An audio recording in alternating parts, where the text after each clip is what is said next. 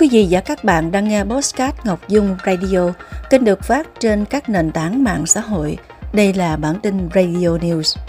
Thưa quý vị, thưa các bạn, giá vàng trong nước sáng ngày 4 tháng 1 được các doanh nghiệp kinh doanh vàng bạc đá quý điều chỉnh giảm 500.000 đồng một lượng. Cụ thể, thời điểm 9 giờ 2 phút tại thị trường Hà Nội, tập đoàn vàng bạc đá quý Doji niêm yết giá vàng SJC ở mức 71,9 đến 75 triệu đồng một lượng mua vào bán ra giảm 500.000 đồng một lượng ở cả chiều mua vào và bán ra so với chốt phiên hôm qua. Tập đoàn vàng bạc đá quý niêm yết giá vàng SJC ở mức 72 đến 74,9 triệu đồng một lượng mua vào và bán ra, giảm 500.000 đồng một lượng ở chiều mua vào và giảm 100.000 đồng một lượng ở chiều bán ra so với chốt phiên hôm qua. Còn công ty vàng bạc đá quý Sài Gòn niêm yết giá vàng SJC ở mức 72 đến 75,02 triệu đồng một lượng, giảm 500.000 một đồng một lượng ở cả chiều mua vào và bán ra so với chốt phiên hôm qua.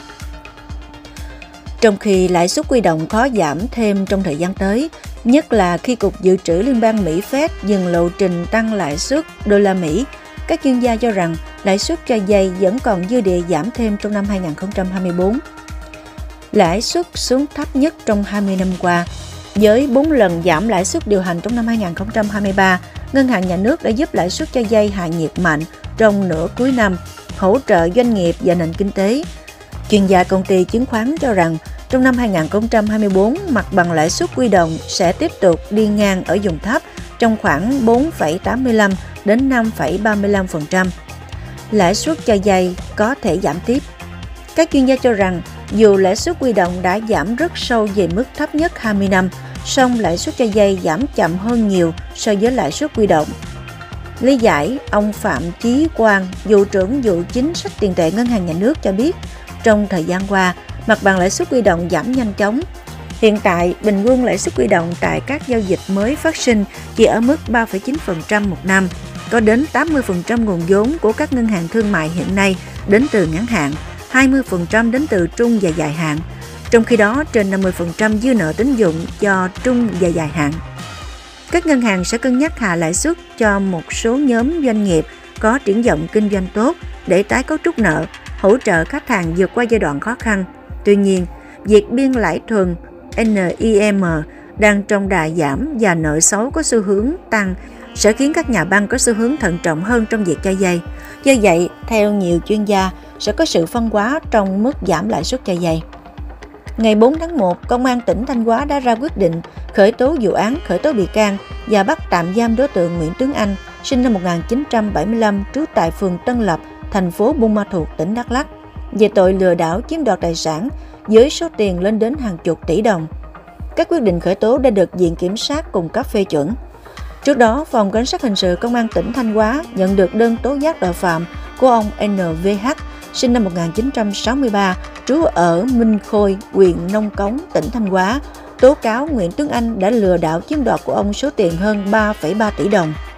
Tiến hành điều tra xác minh, Phòng Cảnh sát Hình sự xác định năm 2016, Nguyễn Tuấn Anh từ quê nhà xã Minh Khôi, huyện Nông Cống, tỉnh Thanh Hóa vào thành phố Hồ Chí Minh để thành lập công ty cổ phần thương mại dịch vụ tiếp nhận Noco Logistics do Tuấn Anh làm chủ tịch hội đồng quản trị. Theo nhiệm vụ lập quy hoạch bảo quản, tu bổ, phục hồi di tích lịch sử và danh lam thắng cảnh quốc gia đặc biệt Tây Thiên Tam Đảo, tỉnh Vĩnh Phúc. Tây Thiên Tam Đảo sẽ được quy hoạch trở thành một trung tâm tín ngưỡng du lịch văn hóa, lịch sử của quốc gia.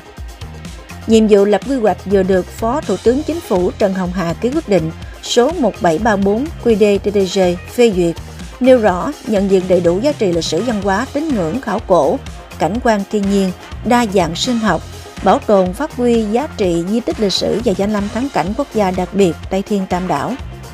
Phạm vi nghiên cứu lập quy hoạch cụ thể trên địa giới hành chính thị trấn Đại Đình và một phần của xã Tam Quan, khu vực Đền Trình, huyện Tam Đảo, tỉnh Vĩnh Phúc. Quy mô lập quy hoạch có diện tích khoảng 473,01 hecta. Tỉnh Nghệ An vừa thống nhất chủ trương sắp nhập trường cao đẳng sư phạm Nghệ An trường Cao đẳng Văn hóa Nghệ thuật Nghệ An và trường Đại học Kinh tế Nghệ An để thành lập trường Đại học Nghệ An. Tại cuộc họp Ban Thường vụ tỉnh ủy Nghệ An ngày 2 tháng 1 2024, Bí thư tỉnh ủy Thái Thanh Quý cho rằng Việc sắp nhập này phù hợp xu thế, yêu cầu sau sắp nhập, hoạt động của trường Đại học Nghệ An phải tốt hơn, mạnh hơn, đồng thời giải quyết được bất cập khó khăn trong mô hình các trường đang triển khai.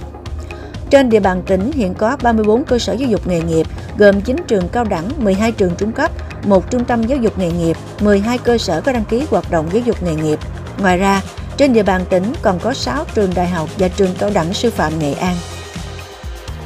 Quý vị và các bạn vừa nghe Radio News. Xin chào và hẹn gặp lại.